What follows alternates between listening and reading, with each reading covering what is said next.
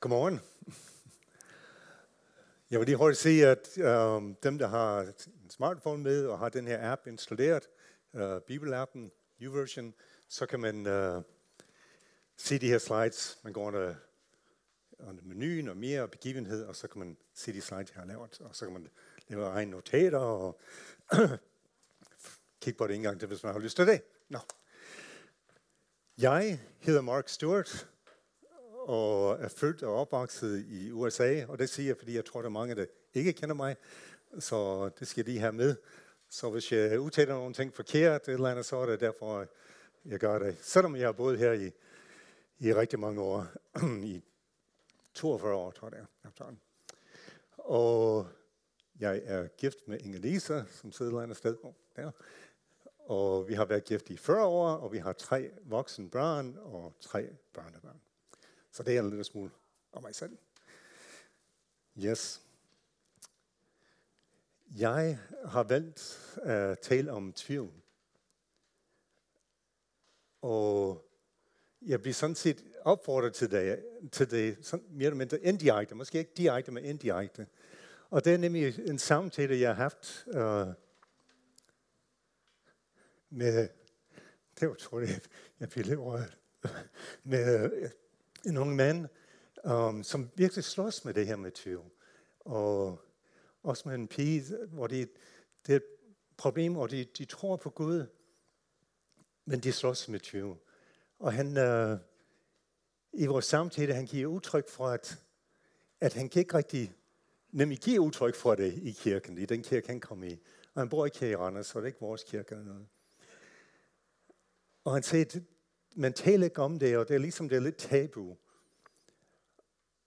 Og øh, da han sagde det, jeg tænkte, jeg skal tale i kirken her snart, så det gør mig jo lige tage den udfordring op og tale om det, fordi det er måske noget, vi ikke snakker om. Vi, vi vil gerne være pænt. Vi tager vores pænt søndagtøj på. Det er min pænt søndagtøj, bare så I ved det. Øh, så, og, øh, og kom i kirke, og vi gerne vil virke, som vi har det godt, og så videre, og, og så fungerer det hele. Men det gør det måske ikke altid. Og det, når jeg har forberedt mig og læst, hvad folk de skriver om det, og snakker med forskellige folk, jeg har haft mange forskellige samtaler efterhånden i min forberedelse, så noget af det, jeg læste, var en prædikant, en ret kendt prædikant, som skriver, at tvivl, det er den værste synd i Guds øjne. Wow, det var, okay, det var lidt hårdt. Den værste synd i Guds øjne. Og så bakkede han det op ved at fortælle om uh, Israel og deres uh, flugt fra Ægypten. Og, og jeg kan sådan set godt følge ham i det, han skriver. At de oplevede, israelitterne, de oplevede store ting, mægtige ting. Og så alligevel, da det kom nogle problemer, så havde de svært med at stole på Gud. Og så kan jeg godt forstå, okay, det var Guds, fordi måske ikke så glad for. Han har lige gjort en masse for dem. Men det er ikke den type tvivl, jeg snakker om. Det er, at jeg tror, mange af os i vores dagligdag kan måske slås med noget af det her. Jeg tager udgangspunkt i den her bibelvers for Markus. Jeg tror, råbte faderen, men hjælp mig i min vantro. og det var, dem der kender den her vers, kender måske situationen, at øh, faren har sin søn, som er besat af en ond ånd, og vil gerne, at sønnen bliver befriet. Og han kommer med sin søn til disciplen, og de forsøger at hjælpe, og det lykkes ikke. Og så kommer Jesus, han har været et andet sted, og så kommer han, og så siger faren, hvis du kan hjælpe ham. Og Jesus siger, ja, hvis jeg kan hjælpe ham. Og så siger faren, ja, jamen jeg tror, men hjælp mig, min ven, tror. Og jeg tror, at manden, faren her, han var nok en jøder. Det står ikke noget om det, men han var nok en jøder. Så han kender til Gud. Han kender til, at Gud kan gøre større ting. Men det står nemlig, at sønnen, at drengen, han har været besat i lange tid. Og han har nok prøvet alt muligt. Han har nok bedt og været forskellige steder, og det er bare sket ikke noget. Og han begynder at tænke, sker der noget? Og begynder virkelig tvivle i det her situation. Og Jesus, han skiller dem ikke ud. Han siger ikke til dem, ja, du skal lige have styr på det der tro og din tvivl, og så når du har styr på det, så kommer jeg lige op dig igen. Nej, det gør han ikke. Han hjælper mig alligevel. Men jeg må om, jeg har været i den situation selv mange gange. Jeg har ligefrem bedet den der, jeg tror Gud, men hjælp mig, min ven. Hjælp mig. Et, et, jeg ved, at du er mægtig. Jeg ved, at du har levet og døde for mig. Jeg ved det. Men ah, nu har jeg svært.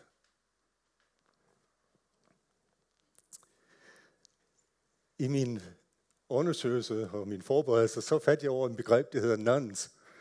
Og det er engelsk ingenting. Øh, og det er åbenbart en kategori af specielt unge mennesker, og det bliver brugt i, åbenbart i USA.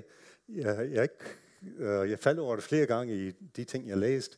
Og det skulle beskrive den kategori af troende mennesker, folk, der tror på Gud, men har opgivet kirken.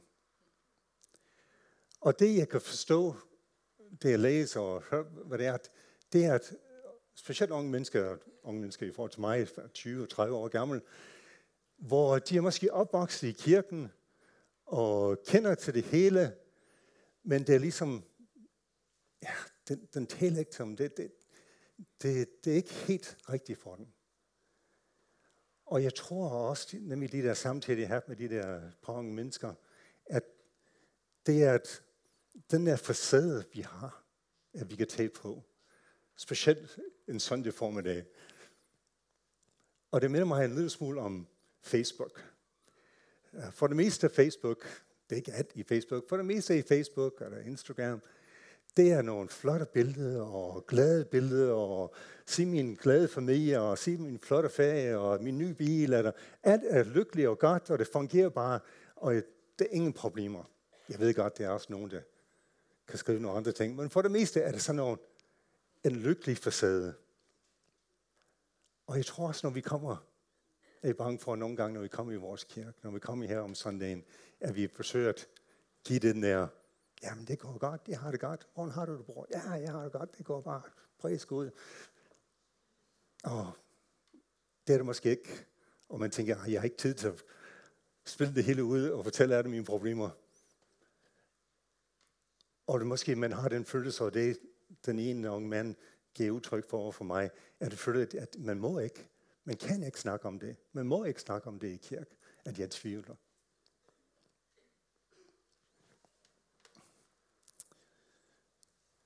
Det er måske nogle få, der kan genkende den her person, som kender mig tilbage fra 1977.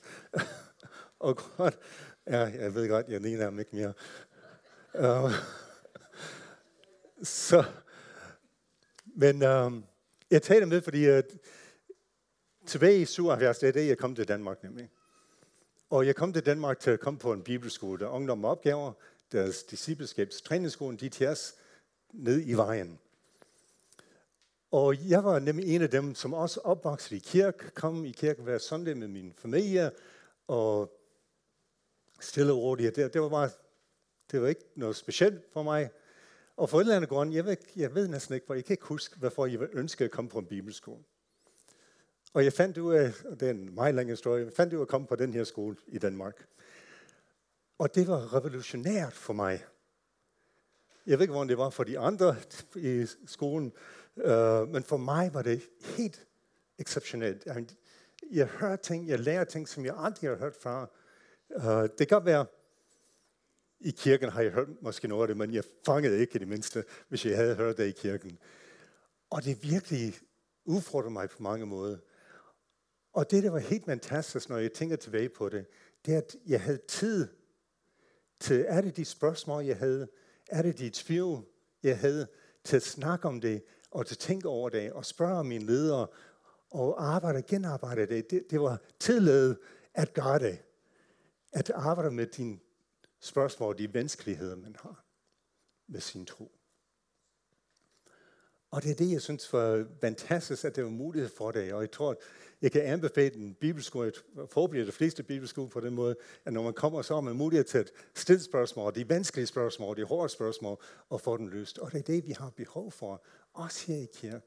Når vi har nogle ting, vi slås med, og kan ikke finde ud af, og til gå til nogen og snakke, det skal være legalt, det skal være åben for det.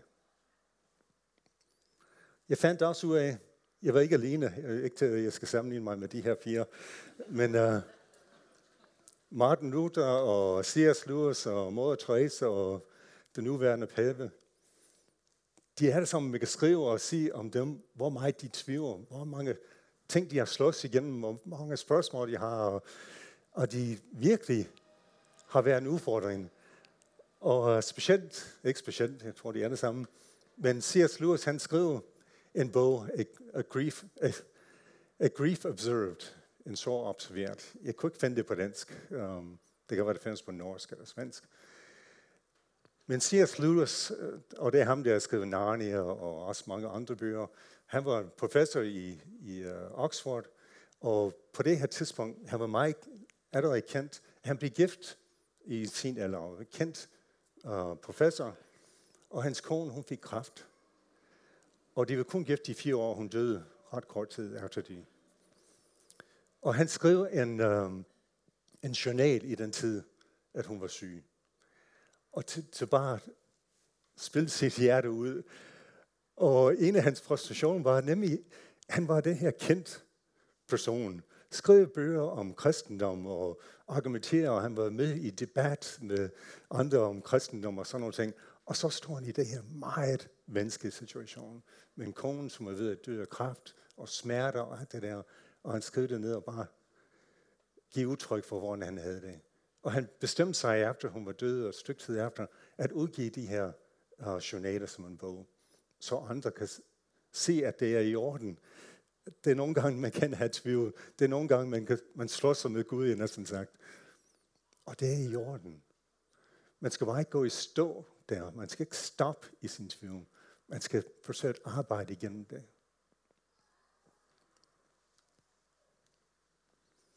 Tvivl er ikke troens fjender. Og det er en citat, jeg tager. Tvivl er ikke troens fjender. Og jeg skulle have resten af citat. Men stillhed er. Nemlig hvis man er bare stille med sin tvivl. Det kan give problemer. Man er nødt til at komme ud med det. Nødt til at snakke med nogen. Nødt til i det mindste at snakke med Gud. Jeg kan huske, at jeg havde en oplevelse, hvor jeg var virkelig frustreret for mange år siden. Og jeg, vi boede i nærheden af en mark på det tidspunkt, og jeg gik ud på marken og råbte og skreg, og kærte min frustration ud. Og det hjalp mig utrolig meget i den situation. Stille spørg- spørgsmål skal stilles for at gøre troen til vores egen. Og det, det er det, som jeg oplever dengang på Bibelskolen at jeg havde min barnetro, som man kalder det, min forældres tro, tro og med, ikke rigtig min egen. Og det første, jeg begynder at virkelig stille de spørgsmål, og virkelig begynder at tænke ting igennem selv, at det bliver min egen. Det var mig. Nu forstår jeg, nu ved jeg, hvorfor jeg tror det, jeg tror. Nu forstår jeg, hvorfor Jesus døde på korset for mig. Og det er ikke bare noget, man siger. Det er noget, jeg kan relatere til. At vi skal stille de spørgsmål, så det kan være vores egen. Sidste uge hvor vi ved stranden med nogle gode venner, og jeg diskuterede med, Øh, uh, snakkede med manden om, om de her ting, og han sagde, Gud har ingen barnebarn. Og jeg tænkte, lige præcis, det er det, at vi kan opvokse i kirken og have det godt måske, og så kommer der nogle problemer. Men hvis vi ikke har selv at stille de vanskelige spørgsmål, hvis vi ikke har selv har til fat i de tvivl, vi måske har, og arbejde med det, så bliver vi bare et barnebarn. Men det vil Gud ikke have. Han vil have et barn. Vi skal selv være hans barn.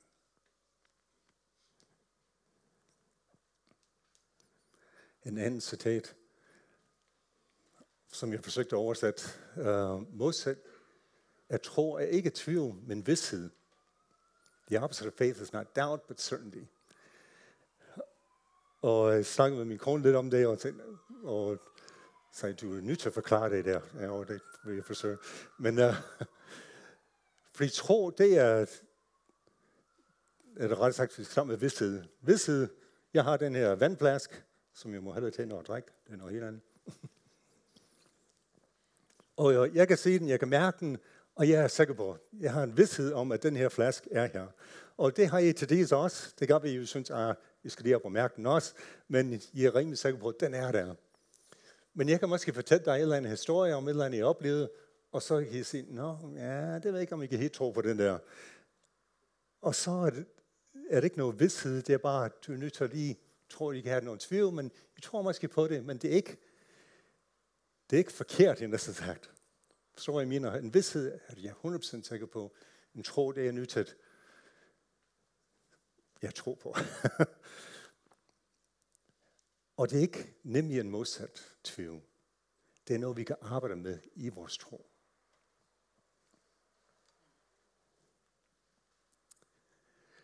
Og det er nemlig lige præcis, uh, nu skal vi lige læse lidt, Bibelen. Og det, den her situation, det er, Jesus har døde og opstået fra det, det døde. Og nogle af disciplene har oplevet ham, og det er mange, der ikke har. Og så står det, og vi kan læse, mens de snakker om, hvad der var sket, stod Jesus pludselig midt i blandt dem og sagde, fred, vær med jer? De vi alle forskrækket og troede, det var en genfærd.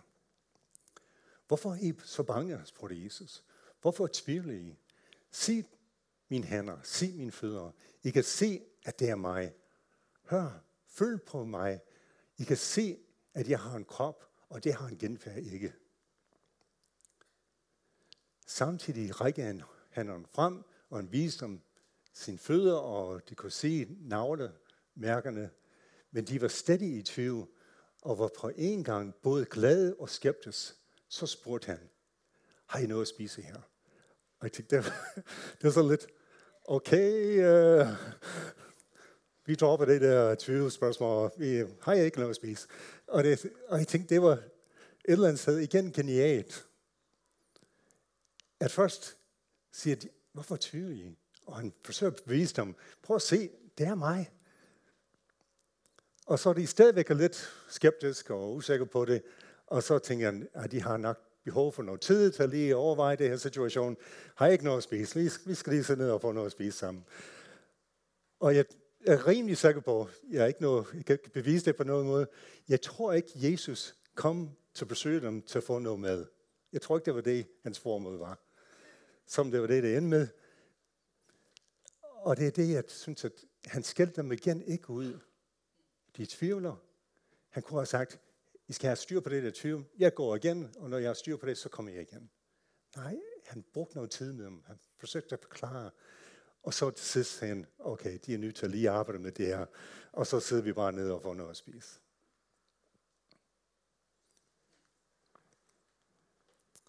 I Judas kapitel 1, 22, og nu er det kun en kapitel af Judas, så det kan man også bare sige vers 22. Nogle kristen har ærlig tvivl. Dem skal I være barmhjertige overfor, når I vejleder dem. Og det er lige det, ham der kendte prædikant, som kan 20, den værste søn, han har måske ikke læst den her vers. Og det er det, vi skal være igen åben for og ikke være bange for at snakke om vores tvivl. Det er godt nok når jeg har stjælet det her, det er det hele skrevet op. I stedet for at foregive, os, at, foregive at, vi, at være sikre på alt, lad os opmuntre til spørgsmål. Og når du ikke kender svar, er et af de bedste svar, du kan give, jeg ved det ikke, men lad os finde ud af det sammen. Det er min håb, min point i det her, for ham, jeg, den unge mand, jeg talte med, og han ønskede at høre det her, jeg håber, den bliver optaget, den og en um, at, uh, er godt det, at det er jorden at snakke om vores tvivl. Det er jorden at snakke, når vi har problemer. Det er jorden at, at arbejde med det. Det er ikke en synd at tvivl. Men vi skal ikke gå i stå i det. Vi skal ikke stoppe op der. Vi skal kunne snakke om det. Måske ikke i den store fællesskab som det her, men i vores live groups, eller nogen, du har tillid til, at bare snakke om det. er Ikke forkert. Vi skal arbejde igennem vores tvivl. Vi skal arbejde igennem, at, at Gud kan hjælpe os, så den tro, det kan være helt vores egen, og vi kan blive stærke igennem det. Selvom det er mange ting, jeg stadigvæk ikke helt forstår. Det er mange spørgsmål, jeg, jeg stadigvæk har, og jeg ved, jeg vil blive ved med at have dem, og skal arbejde med dem. Men jeg ved, Gud er Gud. Gud er kærlig, han er retfærdig, og han vil hjælpe mig igennem de ting. Selvom nogle gange føles han langt, langt, langt væk. Men jeg har alligevel oplevet gang på gang, at han kommer igen og hjælper mig, selvom det kan gå lang tid. Så lad os hjælpe hinanden, støtte hinanden i vores tvivl, og bede for hinanden, og, og ikke være bange for at give udtryk for det. Ja. ja. Skal vi vide sammen? Ja, far, jeg, jeg vil uh, lægge os over til dig. Vi, jeg ved, jeg har mange stadigvæk spørgsmål, stadigvæk ting, jeg arbejder med. Jeg beder, at du vil hjælpe mig, og hjælpe mig til at være åben for andre, at vi kan sammen sige dig brud igennem. Og jeg beder, at hvis der er nogen her, som også ønsker en gennembrud i, i deres tvivl og deres, de spørgsmål, de har, at de kan finde nogen, de kan snakke med. Jeg takker dig, at du elsker os, og du ønsker kun den bedste for os. Jeg beder, at du vil bryde igennem os i vores hjerter om synden. Amen. Hvis, um, jeg ved, det er forbede og hvad vi er, og hvis man ønsker at snakke med nogen om de her seks ting, så er det muligt for det at blive bedt for os videre.